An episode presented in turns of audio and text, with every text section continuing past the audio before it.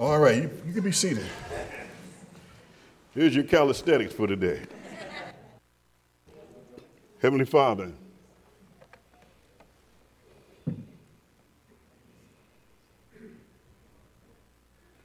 please help us, Lord, I pray. Fill us with your Spirit.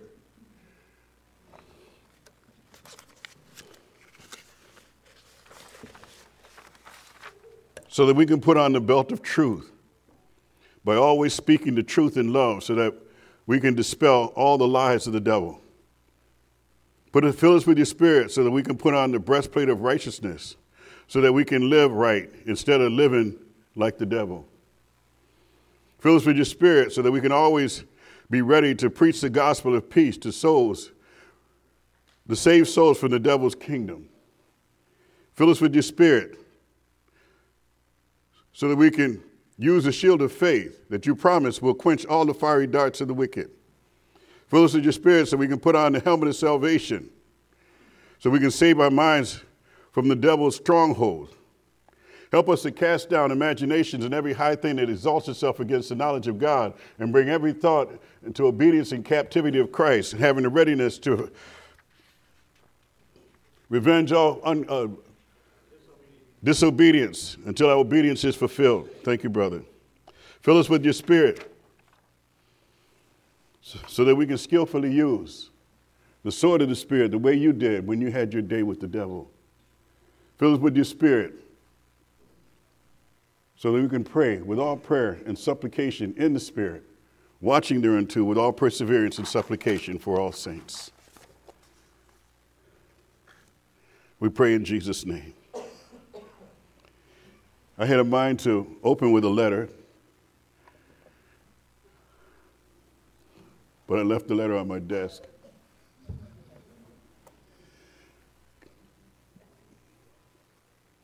It was a letter. Basically, I opened it by saying this: beloved, or pastor, and I'll address it to you, little brother. This is a Macedonian call. Would you come over to Rochester in spirit and help us? Of course, you know who I am. My name is Chocolate Thunder. Seriously, Tony Saxton. Please come over to my Jerusalem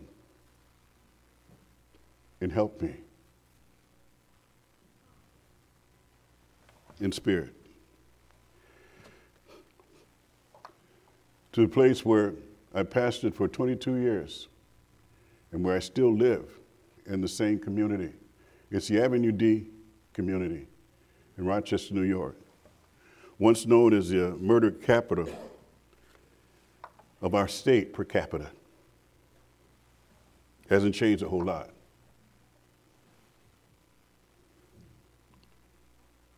Would you come over and help us? Pastor, about 15, 20 years ago, we had this great evangelist come through, missionary. His name was Bobby Bonner. You know, Bobby was slated to play for the Orioles, but he couldn't get past Bobby Gritz or Palmer. He surrendered his life to the mission field and went to Zambia. And the Lord led him to influence 300 churches to get started. He came to visit me one day, and he said, Tony Saxton, I would rather be in the jungles of Zambia, South Africa, than to be on the streets of Avenue D with you. He said, the devil's trying to wipe out all black people. I said, listen, man, he's trying to wipe out all people. He said, but not like black folks, Tony. Oh, by the way, Bobby, and in case you didn't know it, he's a Caucasian brother. He's a very light-skinned brother. And I told Bobby, I said, listen, Bobby, I would rather be on the streets of Avenue D, where I've seen a guy get shot outside of my bathroom window, 9 times. And he lived. 3 times with a .45. I saw the Lord bring him back to life. And I've seen other situations like that. This summer, I lost a nephew in a gun battle. The guy got jealous because he was talking to a girl he liked, and he shot him in the side. One of my oldest brother's sons. My neighbor, 4 houses down from me, young teenager, just graduated from high school. I just finished asking, what are you going to do when you graduate? 3 weeks later, gunned down, a man shot him, chased him down, shot him in the back, caught up to him and emptied a gun on him. 18 years old. The kid that shot him was 16 years old, and he had 3 other murders on him. I don't want to paint a totally gruesome picture, but it's a reality. And there's other stories I could tell you. And God has placed me right in the middle of all this. Let me move on. God has given me a ministry tool to help, a ministry tool that's in, I call it God's Gladiators ministry, and it's birthed from Ephesians 6:10 through 18. Because we know Christianity is not a playground. It's a battleground. And I'm calling out to Calvary. I'm sending a form letter to every Christian I know. We need your help. The work is great and large. This ministry tool.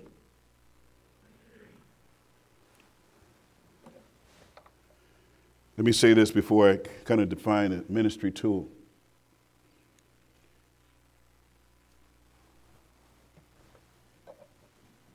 Maybe one reason why I didn't have that letter was because you guys are always, you've been helping me since I started selling those t-shirts. Remember that, brother? You probably outgrown that t-shirt now. You know who I'm talking to, haven't you? You still wear it? Well, praise the Lord. I redesigned it, so you need another one. But I'll give it to you. But anyhow, because you're a soldier.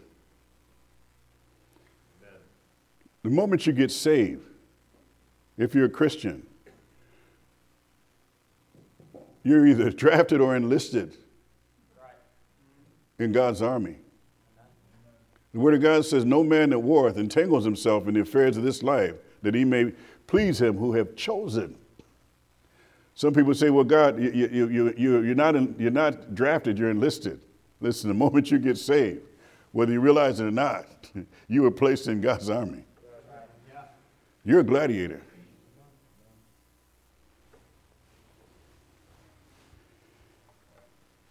If you're not saved, you're in the wrong army. We're going to talk about that. You're in the devil's army. How can you help? First and foremost, prayer. And I'll get together with your pastor, explain to you what I need more in detail. Let me say this, and I'm going to use liberty. I'm getting a little older now, and I actually do need this stick to help keep me balanced. My knees hurt, and my balance is not as good as it used to be. And besides, I like this. I like playing the part of Moses.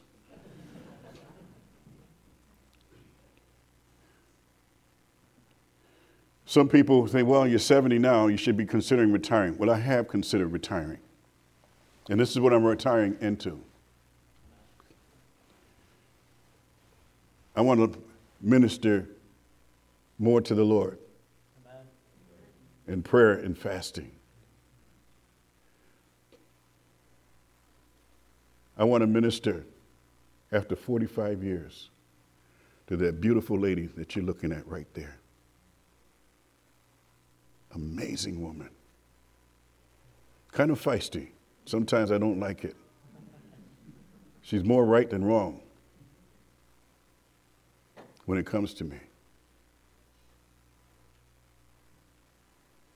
It's time I started taking better care of her.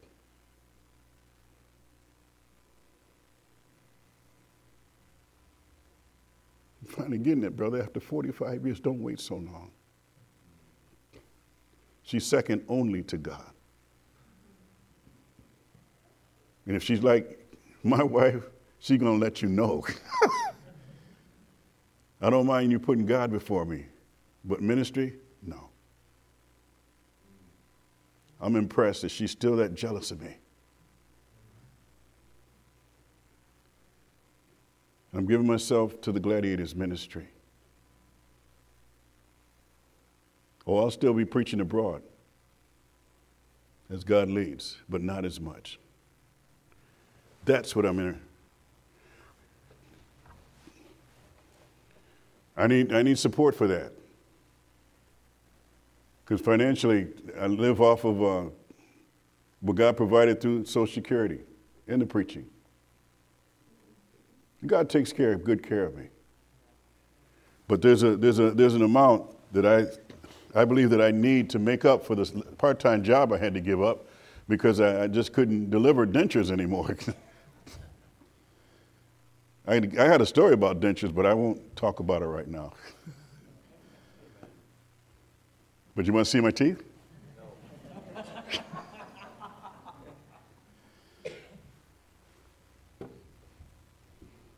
Have you wondered how come they're so perfect? There's a story, but I'm not going to tell it. And I'm not going down there, Caleb. Okay. And there's a certain amount, from a budgetary standpoint, that I'd like for churches to help us with.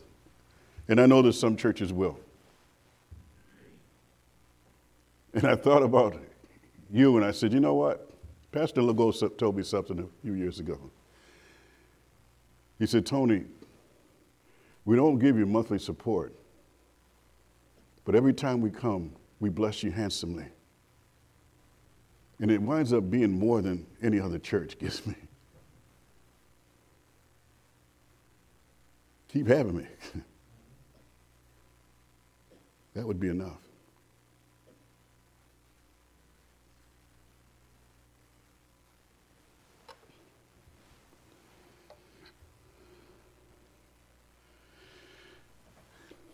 I don't know how much it is, but let me just say this in reference to the Gladiators ministry, because I did share this with you a few years ago. God's Gladiators is a Christ-centered discipleship or mentoring ministry. It was founded in 1993 by evangelist Anthony Saxton when he was serving as senior pastor of Charity Bible Baptist Church from April 1992 through February 2012. Some aspects of this ministry have been and is still being used by people of all ages to help those who are faithful to its disciplines be more Christ-like. Physically speaking, a gladiator is a person who is equipped with physical armor and weapons. They are then trained to fight and or defend themselves from others to entertain their audiences. Spiritually speaking, God's gladiators are soldiers in God's spiritual army who are equipped with spiritual armor. They too are then trained to defend themselves and to fight against their spiritual enemies to the glory of the Lord. Can I get an amen? Amen. Our vision is God's vision. It is to see his gladiators, his soldiers, conform to the image of and likeness of our Lord and Savior Jesus Christ, according to Romans 8:28 and 29. And we know that all things work together for good for those who are called, and those who are to them who are called according to his purpose, for whom he did foreknow, he also did predestinate to be conformed to the image of his Son, that he might be the firstborn above many brethren. We often talk about how God's got a plan for every Christian's life, and he does. Well, God's ultimate plan is for you to be conformed to the image of his Son. Amen. Amen.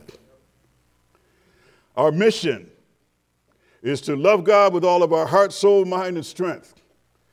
Our mission is to love people as Jesus does. Our mission is to serve others in love. Our mission is to tell everyone about God's love. The purpose for God's Gladiators ministry is to teach our members biblically and by personal example how to learn and apply the spiritual disciplines that will help them to follow our Lord Jesus Christ. There's other details, and I'll give them to you, Pastor. I'll send them to you, along with an updated prayer list.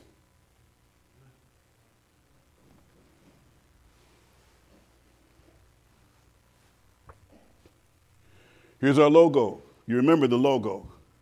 God's Gladiators. You know, folks have asked me, why don't you make a logo that the young people can associate themselves with better? That says it all. In case you can't see it, you see the helmet of salvation. You see the word salvation is spelled up in the helmet, the breastplate of righteousness. You see the shield of faith. You see the shoes of the gospel and the sword of the Spirit. That spells it out. Regardless of how unattractive that might look, that looks very attractive to me and to God. God told me no other logo. That's the one. Amen? All right. Why the Gladiators ministry? A lot of the young people in the grew up or growing up the way I did.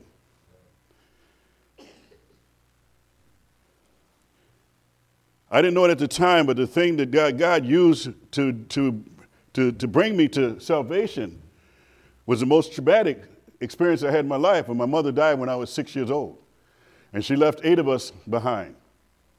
And no father. We had some of us had different fathers, but we had none of them were around. And when my mother died, all of them disappeared. Didn't know at the time, but the Bible says when your mother and father forsake you, the Lord will take you up. And he did. For years after my mother died, I started looking for the love that I missed from my mother in all the wrong places. Running from God, didn't know that God was love. But God pursued me until one day I surrendered my heart to him. I got saved. Now it doesn't matter to me who my earthly father is. Although my older sister said your earthly father is the family doctor. He said, why do you think your name is Anthony? I won't tell you any more than that. I don't care. I know who my heavenly father is. I don't even know who my grandparents are on either side.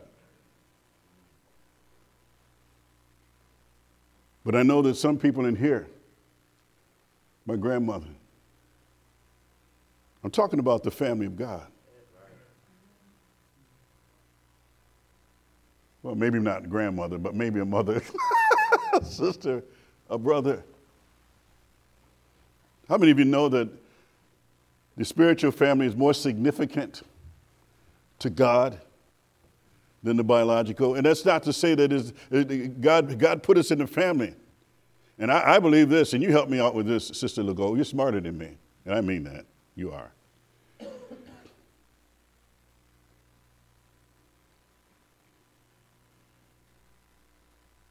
Jesus said when disciples were looking for him one day when he was teaching, well, Pete was listening to speaking to some folks, and some folks came up to him and said, Lord, your mother and your brother and your sisters are here. And Jesus turned around and he said, who is my mother? Who is my brother? Who is my sister? He said, all they who do the will of God. That is my mother, my brother, and my sister. We're family forever. You are stuck with me. I am your big, brown, baritone bass brother from another mother. And I'll be singing to you all in heaven. And Caleb will be too. And he'll be showing me how to hold a note.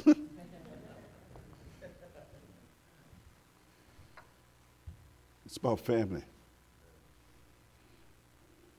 Let's move on. Because I told my family I was going to keep you long. Not too long. Here's some pictures I think I've shown to you before. This is Chuck. Chuck is the guy I'm going to dedicate the Gladiators ministry to because nobody loves those kids at the center like Chuck. Keep moving. Here's some of the kids. I think I showed you this before. This is me about 6 years ago. It's one of the kids I thought was going to be with us, but there's a lot of transition. Keep moving. Of course, you know who that is. With the world's greatest whatever. Keep moving. That's my twin brother. I told him to quit cutting up. Behave yourself, boy. Okay. Oh, that's my neighbor. Isn't that a great picture? Gladiator. Keep moving.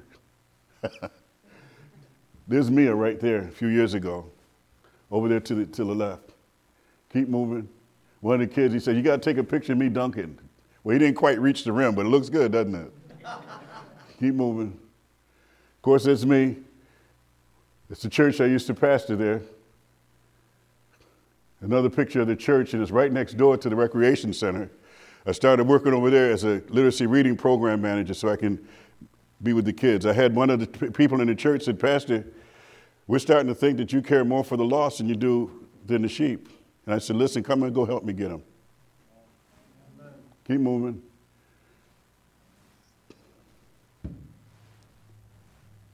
These are some of the kids on the block. Folks, listen, some of those guys are murderers. But I loved them just the same. Didn't love what they did. And they let me take these pictures. Keep moving. I know I look older then than I do now, don't I? I'm losing weight. I'm getting better shape. Keep moving. This is right, back up. This is right on the corner of Avenue D and Conkey, that infamous corner. Yep. Keep it moving. I won't show you, but one of those guys got a teardrop right in his eye where he murdered somebody. Here's a playground behind the church. We had 40 basketball teams there one year. And all of them, we had to always minister to them before they could play basketball. Keep moving. There's me praying over that area. Keep moving. It's me praying in front of my house. Right around the corner. Keep moving. Me praying over the city.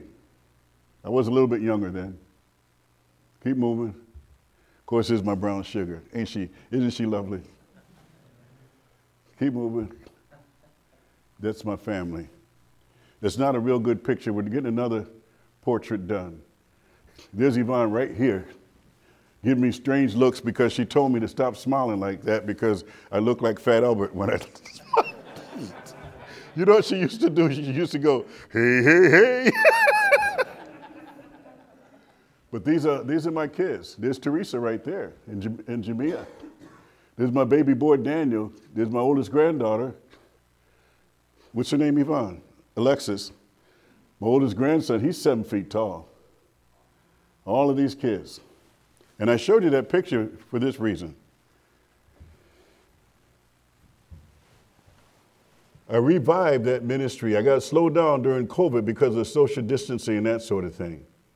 But my son came up to me a few weeks ago and he said, Dad, he's got 6 kids. He said, would you disciple me and the family? I'm going to tell him no. I started discipling him. We're teaching on salvation. About a month within the lessons, he said, Dad, stop. I said, stop? What do you mean stop? He said, Dad, I need to get saved. I said, boy, you're 39 years old. You got saved 3 decades ago. He said, Dad, I'm not saved. Would you please lead me to the Lord in front of my family? And that was confirmation. What better place to start that ministry than my own kids? Especially my grandkids. I wouldn't trade my grandkids for nobody, except for Yvonne, because she helped make them.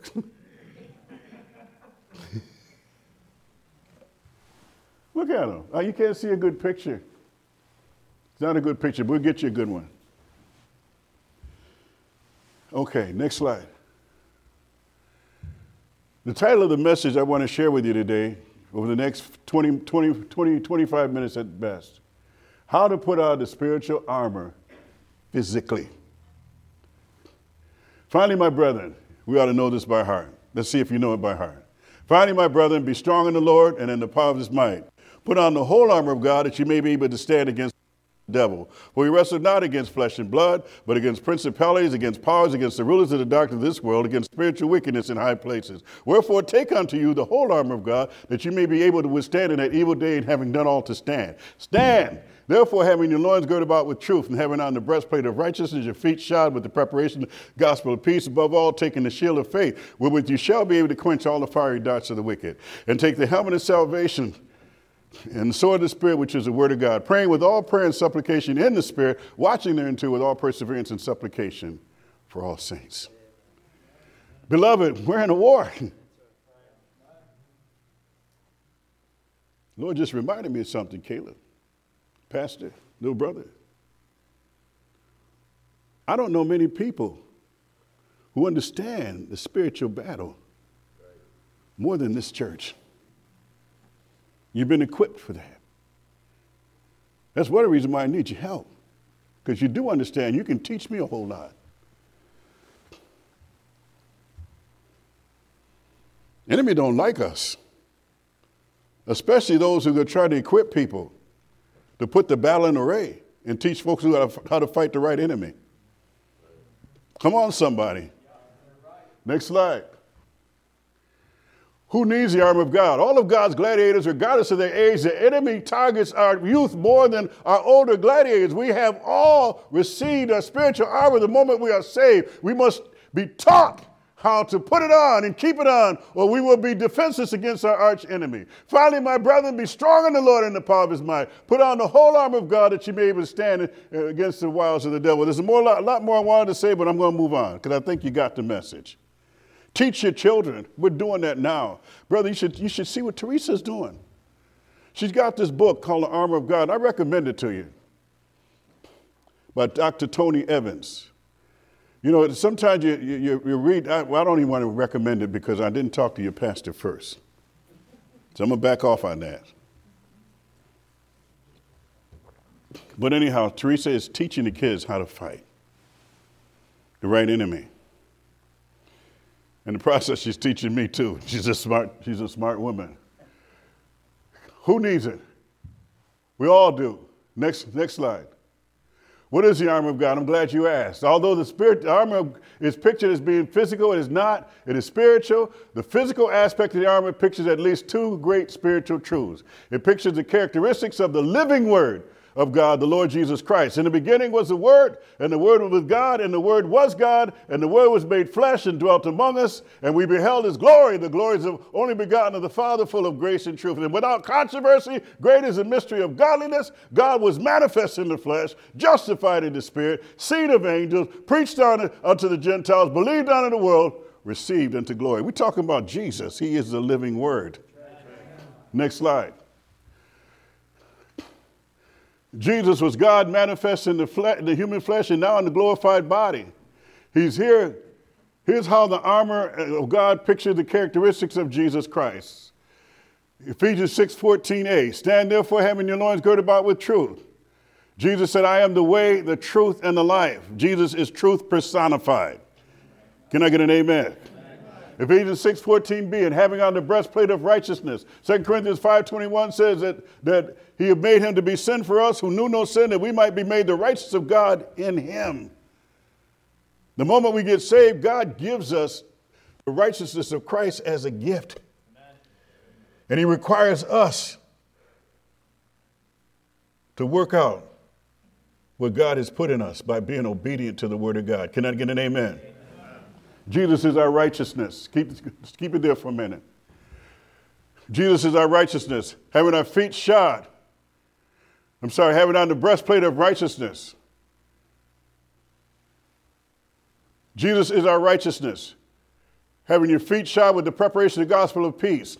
And his name shall be called Wonderful, Counselor, the Mighty God, the Everlasting Father, the Prince of Peace. He is the source of peace. He's the Prince of Peace. He is our peace. He'll give you peace that passes understanding. And the only way you get saved, you got to make peace with him. Next slide, please. Jesus is our source and Prince of Peace personified. Ephesians 6:16. Above all, taking the shield of faith, with which ye shall be able to quench all the fiery darts of the wicked. Looking unto the Jesus, the author and finisher of our... I can't hear you. Faith. Jesus is the author and finisher of our faith, and the helmet of salvation. The Lord is my light and my... He is the source of my salvation. Neither is the salvation any other, for there's none other name under heaven given among men whereby you must be saved. Amen. Salvation belongeth unto God. Right. His name is Savior. Amen. And the sword of the Spirit, which is the Word of God. Next slide.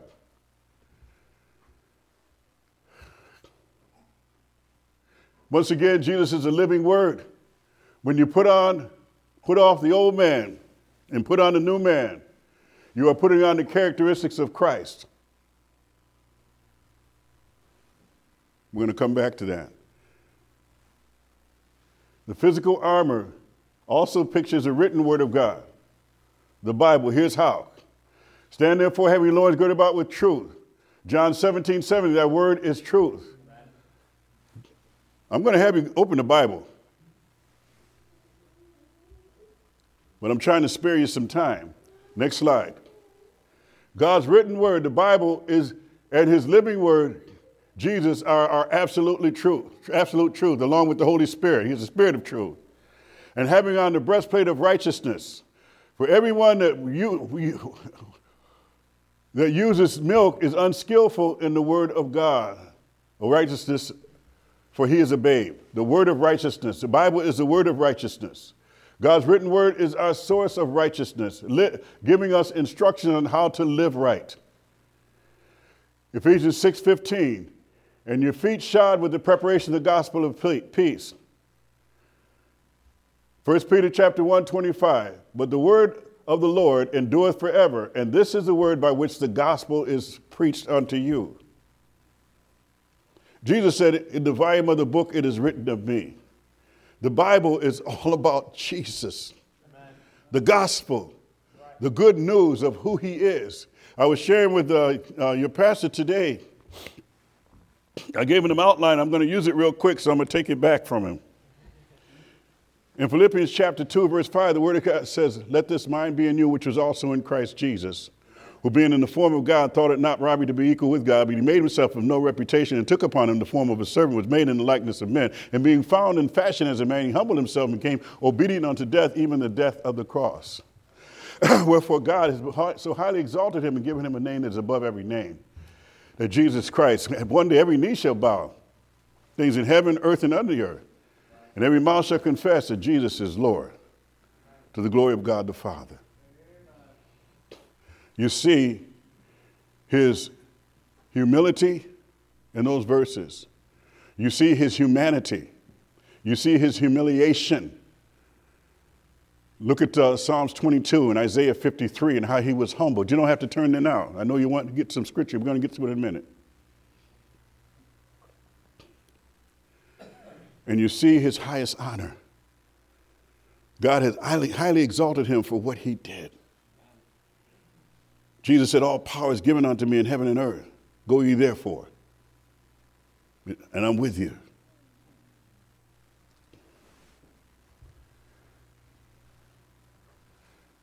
The gospel. Source of the gospel is the word of God, the written word.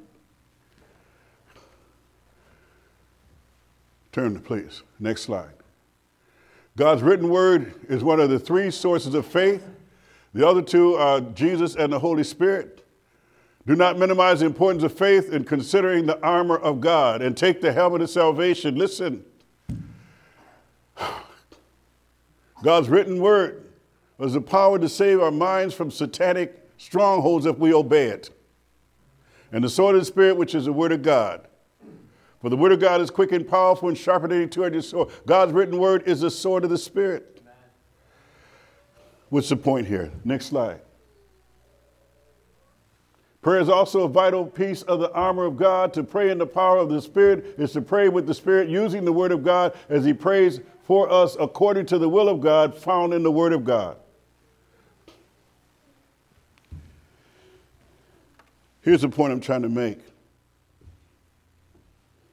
How do we put on the spiritual armor physically? We understand that although the Word of God is pictured, the armor of God is pictured as being physical, it's not. It pictures two great spiritual truths, at least two. It pictures the characteristics of the living Word, the Lord Jesus Christ, the new man. It pictures the written Word of God. How do you put it on?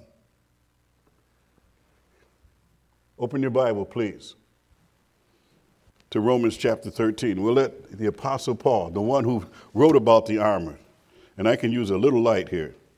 I'm done with those slides. Thank you.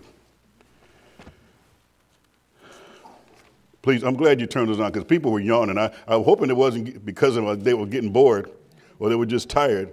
Or maybe it was because the light was dim. I don't know.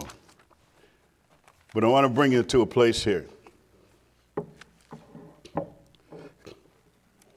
Romans, Matthew, Mark, Luke, John, Acts, Romans, 1st and 2nd. Oh, there we are. When you get there, say amen. Amen. Wait a minute, let me get there too. Romans chapter 13. Paul clearly shows us how to put on this armor. He says this, and that knowing the time, these are the last days. It's high time, it's about time to wake out of sleep. He's talking to the church. A lot of us are sleepwalking. We don't even know that there's, Pastor, we don't even know that we're in a war. Some of us don't even understand what the armor is all about. We can quote it because we learned it in Awana. We learned it in Sunday school. We learned it, by memorizing scripture. But do we apply it? Do we put on the armor? Young men, know what it means. Know how to put on that armor. We need you fighting. Listen, I need you. Man, I'm after young men. I'm jealous for young men that are godly young men. And Uncle Sam's not the only one that wants you. God wants you. And he trumps him.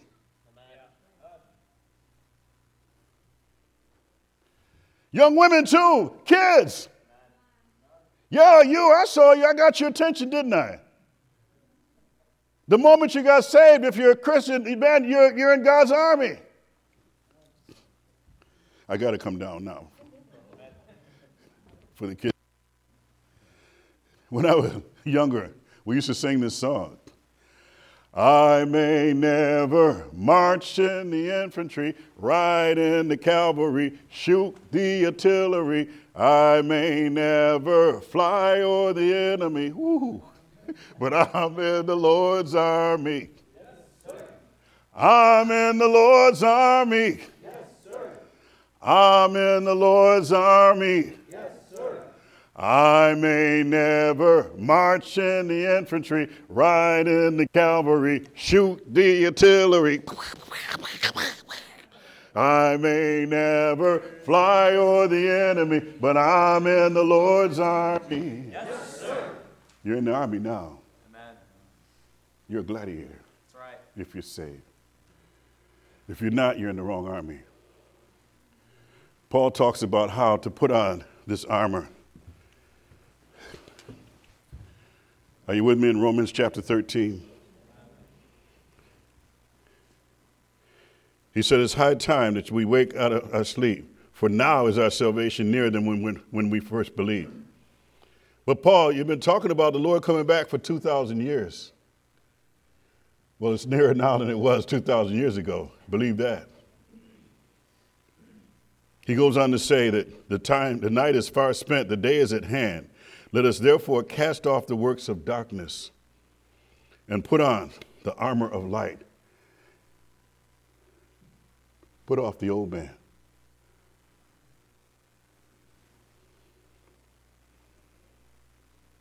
Put on the new man.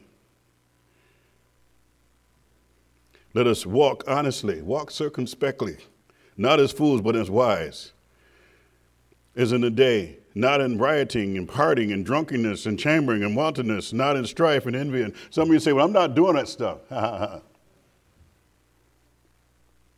This is just a short list.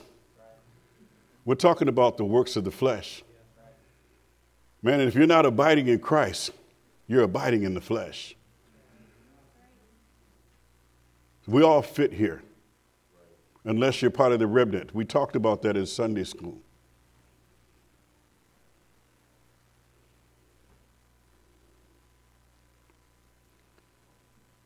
Not in chambering and wantonness, and not in strife and envying. But he goes on to say this, but put ye on the Lord Jesus Christ, and make not provision for the flesh to fulfill the lust thereof. Let's finish with this. Look at Ephesians chapter 4. Pastor, did you know I was going to go to this? Why don't you come up and help me finish this? I'm serious. You should have took that nap today. Did you take a nap? You didn't. Did you chase your wife around the kitchen? You didn't. Did the kids chase her around? I'm telling you what, they gave us a workout, didn't they? My girls, but anyhow. Ephesians, where can I find Ephesians, brother? Find it. No, you got it? Yeah, good. Ephesians, turn with me, Ephesians chapter 4, starting at verse 17. Pastor's going to read the scripture for us. Listen, how do you put on the spiritual armor in a physical way? This I say, therefore, and testify in the Lord that ye henceforth walk not as other Gentiles walk in the vanity of their mind, having the understanding darkened, being alienated from the life of God through the ignorance that is in them because of the blindness of their heart, who being past feeling have given themselves over unto lasciviousness to work all uncleanness with greediness. But ye have not so learned Christ, if so be that ye have heard him and have been taught by him as the truth is in Jesus, that you put off concerning the former conversation the old man. The old man, that's the devil's old sin nature. The Bible says that if you've been saved, no, you're not. Oh, in Romans chapter 6, I know that verse, but I'm too tired to remember it. No, that's not the one. Knowing that the old man is crucified, that the body of sin might be destroyed. The old man has been crucified, but he's not destroyed yet. Jesus is going to destroy him. Mm-hmm. Amen? Amen? So we still have fits with him because he won't die. Right.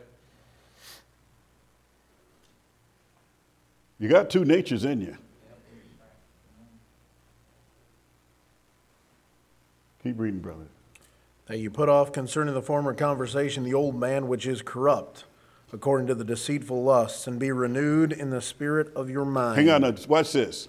That old man is the characteristics of the devil. Put it off! And God, listen, God commands us to do that. You know how you put on the new man? By being obedient to the word of God. Amen. Then he goes on and gives you some idea of what he's talking about here. Go ahead, brother. And be renewed in the spirit of your mind, and that you put on the new man, which after God is created in righteousness and true holiness. True holiness. Go ahead. Wherefore put away lying. Put away lying. Stop lying. Speak every man truth with his neighbor. For we are members one of another. Be ye angry and sin not. Be angry, but don't sin. Let not the sun go down. Be angry at sin. Go ahead. Neither give place to the devil. Don't give the devil opportunity. And while I'm preaching, there's some things in my life right now I need to take care of before God gives him opportunity to judge. God use him to judge me. I'm not exempt, and neither are you. Amen. Go ahead. Let him that stole steal no more, but rather let him labor. Stop stealing. I never stole nothing. What about that pen and that pencil and that? Keep going. I'm sorry. But rather let him labor. working with his hands the thing which is good, that he may have to give to them that needeth. Keep reading, brother. Let no corrupt communication proceed out of your mouth. Watch what you say. Be careful, little mouth, what you say. Be careful, little feet, where you go. Big feet, too. Big mouths, too. Some people say that when they see that, he's talking about cussing. No, he said, no corrupt communication. Words that destroy instead of edify. There's some things, man, that you can say. Just like, you knew I was going to do this, sister, so I got to share it. Instead of saying the other word, you say crap. What's the difference?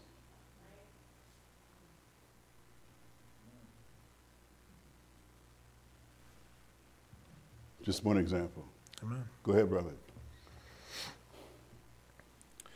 Let no corrupt communication proceed out of your mouth, but that which is good to the use of edifying, that it may minister grace. That you might edify somebody, to build them up, not to tear them down. I mean, that's what encouragement is. When you tell people, and you encourage your ladies, encourage your men. Don't look at all the negative things that they do and beat them up about it. You want them to walk around like this? Or do you want to encourage him? And he starts walking like this.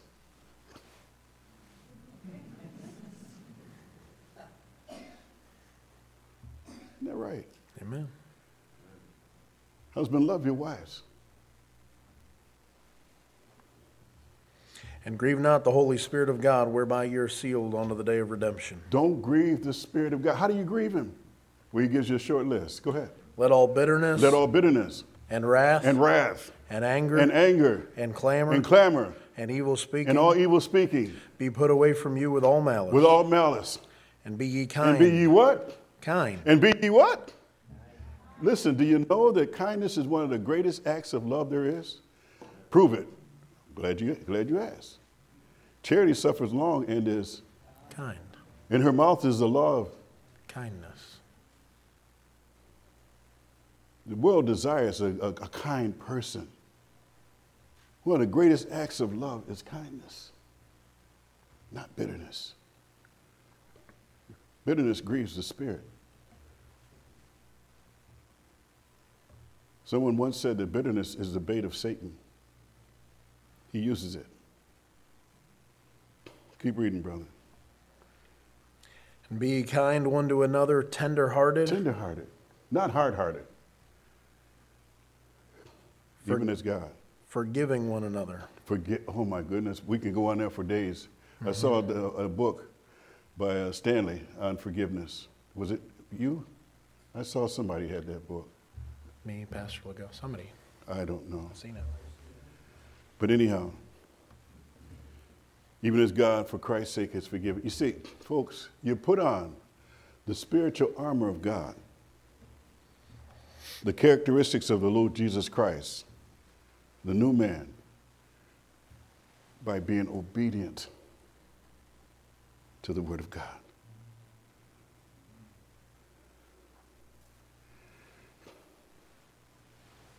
Remember, we modified this song this morning, and I'm done.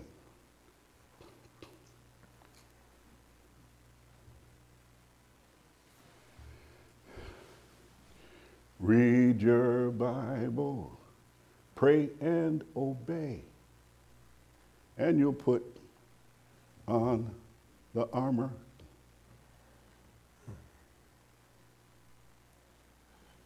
Satan is defenseless against that. How do you put on the spiritual armor in a practical way? Obey the Word of God. And casting down imaginations and every high thing that exalts itself against the knowledge of God, and bring every thought into obedience and captivity of Christ, having a readiness to revenge all disobedience until our obedience is fulfilled. It always comes down to obedience, doesn't it, brother? Yep. There's no greater sacrifice to God than obedience. There's no better way to show our love to him. God said the first and great commandment is to love God with all your heart, soul, mind, and strength. And love your neighbor as you love yourself. Yep. The new commandment is love one another the way I love you.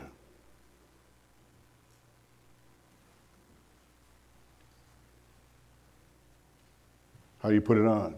You pray it on. Lord, fill me with your spirit so that I can put on the belt of truth and the breastplate of righteousness, so I can have my feet shod with the preparation of the gospel of peace. Above all, taking the shield of faith so I can quench all the fiery darts of the wicked. Help me, Lord, to put on the helmet of salvation by being obedient to your word. And help me to skillfully use the word of God the way you did when you had your day with the devil. Help me to pray in the power of the Spirit. How do you put it on? Obey. If you're lost, you're in the army, but you're in the wrong army. Amen. Satan is the prince of the power of the air. I said that was this is the truth. One more verse, and I'm done. Ephesians chapter 2, verses 1 through 3. Caleb, I'll let you close with that. You're an evangelist at heart, and I'll let you close. You know how to close messages better than I do. He really does. I mean that. And from now on, I want you guys to know him, know me as Chocolate Thunder, and he's White Lightning. Or I could be Ebony, and he could be Ivory, whatever. Ephesians 2, verse number 1, and you hath he quickened, who were dead in trespasses and sins, wherein in time past you walked according to the course of this world, according to the prince of the power of the air, the spirit that now worketh in the children of disobedience, among whom also we all had our conversation in time past, in the lust of the flesh, fulfilling the desires of the flesh and of the mind, and were by nature the children of wrath, even as others. But God, who is rich in mercy. But God. Listen, you're in the wrong army. If you're in Satan's army, he's controlling your life even more than you realize if you're not saved. But God. Keep reading, brother. But God, who is rich in mercy, for his great love wherewith he loved us, even when we were dead in sins, hath quickened us together with Christ. By grace ye are saved. And hath raised us up together and made us to sit together in heavenly places in Christ Jesus, that in the ages to come he might show the exceeding riches of his grace and his kindness toward us through Christ Jesus. For by grace are you saved through faith, and that not of yourselves, it is the gift of God, not of works, lest any man should boast. For we are his workmanship, created in Christ Jesus unto good works, which God hath before ordained that we should walk in them. Amen. Wherefore remember that ye, being in time past Gentiles in the flesh, who are called uncircumcision by that which is called the circumcision in the flesh made by hands, that at that time ye were without Christ, being aliens from the commonwealth of Israel and strangers from the covenants of promise, having no hope, and without God in the world. But now in Christ Jesus, ye who sometimes were far off are made nigh by the blood of Christ. For he is our peace, who hath made both one, and hath broken down the middle wall of partition between us, having abolished in his flesh the enmity, even the law of commandments contained in ordinances, so for to make in himself of twain one new man, so making peace. Hallelujah. New man. And that he might reconcile both unto God in one body by the cross, having slain the enmity thereby, and came and preached peace to you, which were afar off, and to them that were nigh. For through him we both have access by one Spirit unto the Father. Now therefore ye are no more strangers and foreigners, but fellow citizens with the saints and of the household of God, and are built upon the foundation of the apostles and prophets, Jesus Christ himself being the chief cornerstone, in whom all the building fitly framed together groweth unto an holy temple in the Lord, in whom ye also are builded together for an habitation of God through the Spirit. Close it off, brother. Thank you. You know, the Lord has it set up so that the armor protects you and it protects the guy next to you. Amen. That shield of faith, he's talking about that fitly framed together. Some of you have heard me preach a little bit on the armor. And that shield of faith shows up. And the centurion that he's picturing, they had interlocking shields. They make a dome to protect the entire group. And when one person's faith is weak, it leaves a hole for someone else to get injured as well. Thank you, brother. The armor is there to protect you, but when you become weak, the hope is that somebody else will be strong in Galatians chapter 6 and help you out and increase your faith and edify you and build you up in the most holy faith. But the sad truth is most people rely on everybody else's faith. And everybody else has the armor. Kids hope that their parents are wearing their armor and then they think they can skate by. You hope that I wear the armor in hopes that you get to skate by. But guess what? Everybody else's armor will only protect you so far. It's whether you wake up and put the armor on. Whether you decide you're going to put on Christ, you're going to be obedient to what he says, you're going to do his will instead of your will. And oftentimes Christians wonder, well, I don't understand why it's so hard and why I don't have any of these victories. And the answer normally is very simple. You didn't obey. You're not doing what you're supposed to do in that area of your life. And you find very quickly that you have a weakness. And when we're weak in our flesh, that's when we're supposed to make sure that our armor is strong there. Because that's Paul's reliance upon the Lord. When I'm weak, then am I strong. Because you can be strong in the Lord in the power of his might. The armor is not about you and I being great. It's about letting him be great and choosing to fight his battle his way, obeying and yielding ourselves to Christ instead of being the servants of sin again. And so we're going to stand tonight. Brother Andrew's going to come and we're going to sing. And if you need to come, please do. Maybe you need to come and just say, hey, Lord, I haven't been putting my armor on. Maybe you need to go, Lord, I don't even understand all of what he was talking about putting the armor on. Help me understand it. Give me some wisdom. Give me some understanding. Say, well, I don't know everything in this book. I don't know how to do all that stuff. Are you doing what you know what to do? You do what you know what to do, and then the Lord can show you the next thing to do. That's how we grow.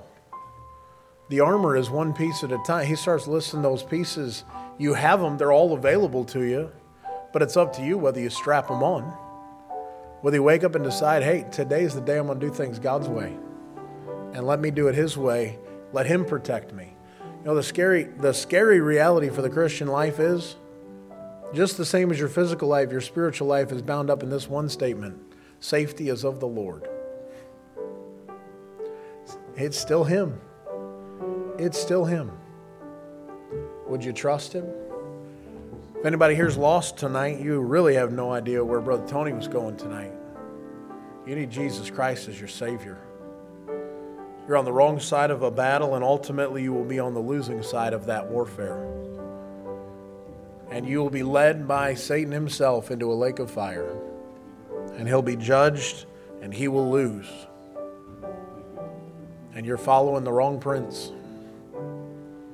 Would you call on Jesus Christ tonight? Father, I do pray you would bless the invitation even now. We love you in Jesus' name. Amen.